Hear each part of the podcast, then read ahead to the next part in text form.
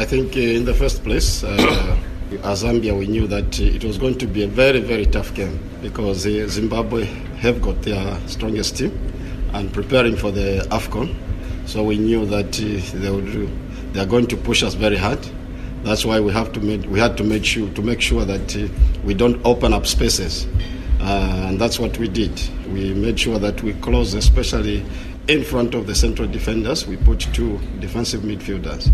I think that is what helped us so much. First and foremost, what I have to say is um, we respect this tournament, COSAFA, and um, one thing that we, we did was to bring almost our full squad to, to come to this tournament. And secondly, it was part of our preparations for the AFCON. So it was a two way thing that we had to come here to defend our, our title and again for part of our preparations. And we had to rotate our players because we brought in about 32 players.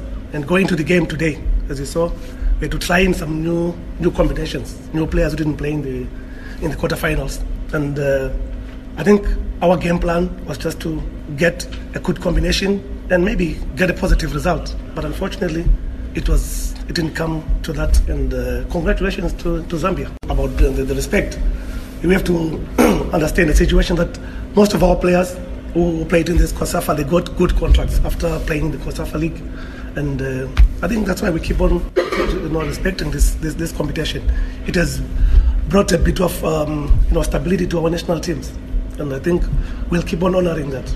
Secondly, um, in part of our preparations, I think we've seen what our players are capable of doing and uh, which players can we, we are going to take because we're going to trim our team down to 23.